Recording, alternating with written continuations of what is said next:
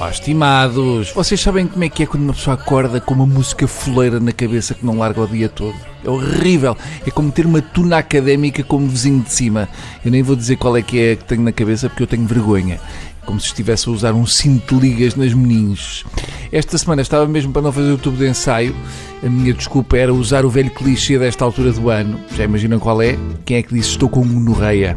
Ah, foi aquele ouvinte baixinho de óculos. Pronto, vai ali para o canto e só sabes quando eu disser, está bem? A desculpa habitual desta altura para não fazer nada é...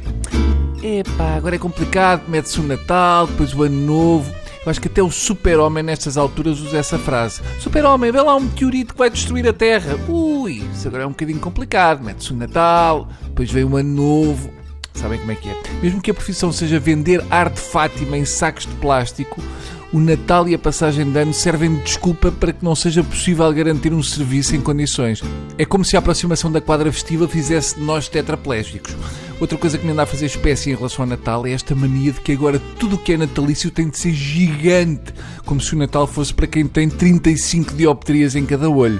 Por exemplo, a árvore do Terreiro do Passo tem 30 metros de altura e 2 milhões de lâmpadas. A China agradece duas vezes, porque a árvore pode ser vista de Pequim e a eletricidade gasta nas luzes é paga a EDP.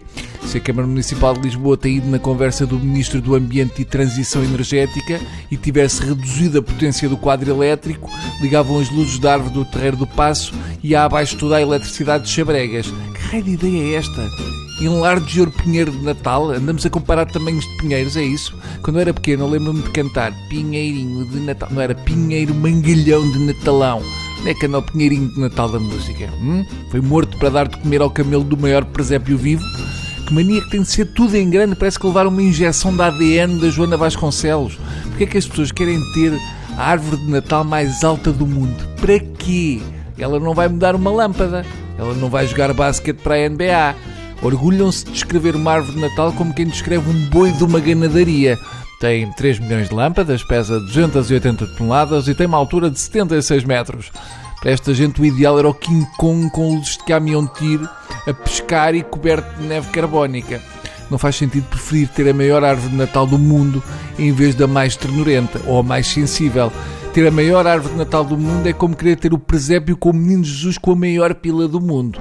Até na Covilhã fizeram um bolo de Natal com 60 metros de comprimento. Hein? Aquilo a que o Fernando Mendes chama um crepe chinês.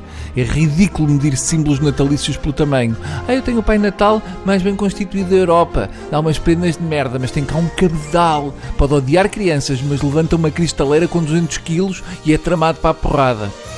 Estive a assistir a mais uma dose de interrogatórios à Rosa Grilo na CMTV. Eu sei que é parte da minha parte assistir àquilo, mas eu estou a pensar fazer triatlo e, portanto, todo o cuidado é pouco. Além do mais, eu estou apaixonado pela silhueta da juíza. Mas pronto, eu estava a ver o interrogatório e a certa altura ela diz: o Luís não era de me comprar presentes, mas sempre que ia a algum sítio trazia-me bolos tradicionais ou qualquer outro doce que eu pudesse gostar. Claro, não havia ela de estar um bidon anafada, vá. Eu prefiro dizer assim, não vai ela começar a enviar-me cartas como faz ao Moita Flores. Queria aproveitar esta ocasião para fazer um pedido ao Moita Flores. Moita, uh, não sei se me estás a ouvir, provavelmente não, porque alguém o está a ouvir a ele.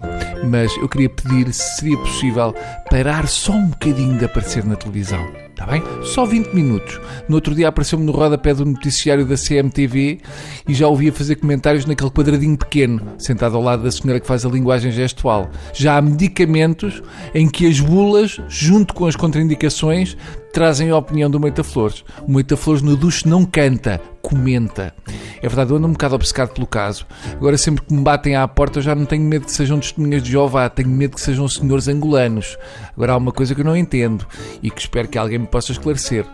Por que raio é que a CMTV põe legendas nos interrogatórios da Rosa Grilo e não põe legendas nas entrevistas ao Jorge Jesus? Hum?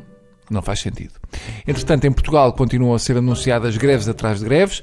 O governo de Costa até já pensou pedir ajuda ao Passos Coelho para pôr mão nisto. Quando ele cá estava e a malta tinha as pensões, o 13 terceiro mês, etc. Tudo cortado e quase ninguém piava. Eu acho que em parte a culpa é da reposição dos feriados. Uma pessoa habitua-se a fazer pontes e a não trabalhar mais do que três dias seguidos e depois estranha.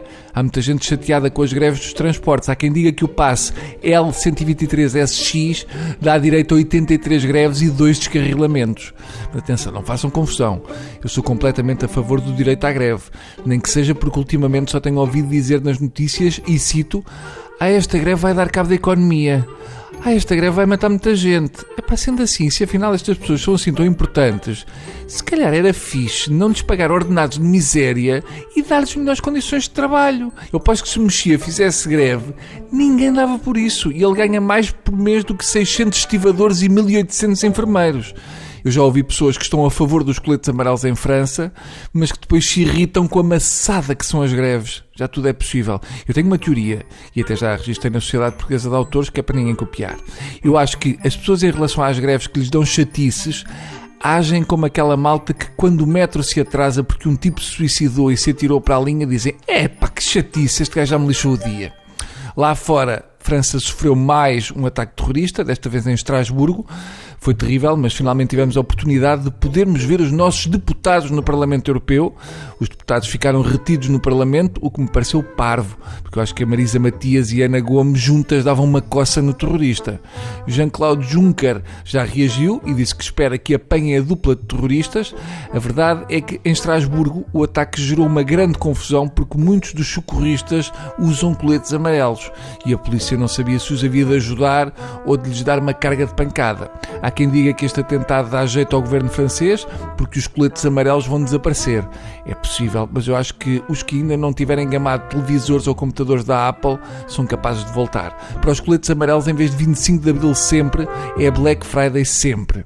O ex-bloquista Daniel Oliveira apoia os coletes amarelos, mas só até um dia em que lhe partam o carro. Como habitualmente apareceram nas redes sociais o hashtag Pray for já não há pachorra. Um pleonasmo é se um dia houver um atentado terrorista em Fátima e criarem a hashtag Pray for Fátima. Hum? Nuno Rogério apareceu na TV e obviamente já sabia tudo, praticamente disse que até conhecia uma cunhada do terrorista. E já agora, o que é que se passa?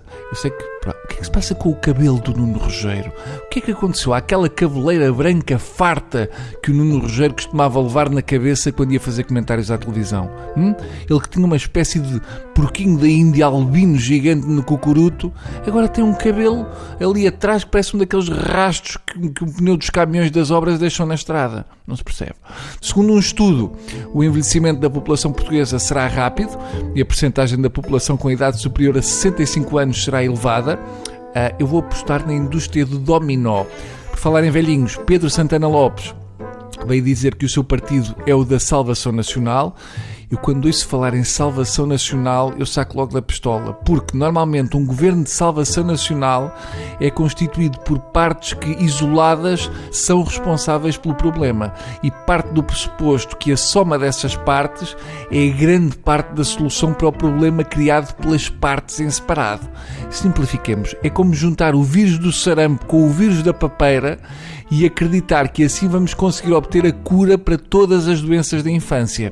Na verdade, um político só tem estatuto de Salvador Nacional depois de ter ajudado a afundar alguma coisa. Um Salvador Nacional só se sente Salvador Nacional quando olha para os outros Salvadores e exclama sorridente: Epá, então tu também és Salvador Nacional? Ufa! Entretanto, há novas notícias sobre a alegada violação de Cristiano Ronaldo a Catherine Mayorga. Agora, Cristiano Ronaldo é acusado de ter dito a Catherine Mayorga, e cito, bate-me ao bicho. Não é? Bate-me ao bicho. Grande bronca. Mesmo que o Ronaldo safe deste caso de violação, já não se safa de ter problemas com o PAN.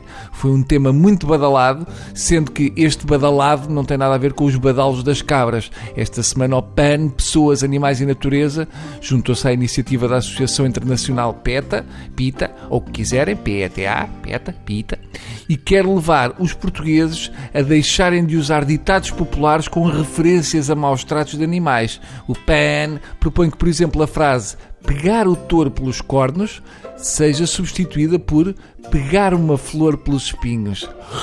Ui, soninho. Eu acho que isso pode trazer problemas com os verdes. Talvez seja melhor a expressão pegar numa seringa com sida pela agulha.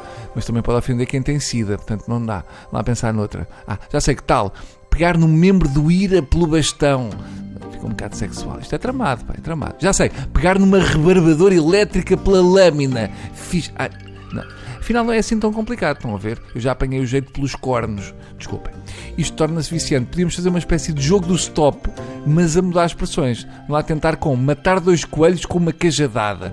Espera. Stop, matar dois cintrenses com uma queijada. Lindo. É bem, isto é muito giro. Venha lá à próxima.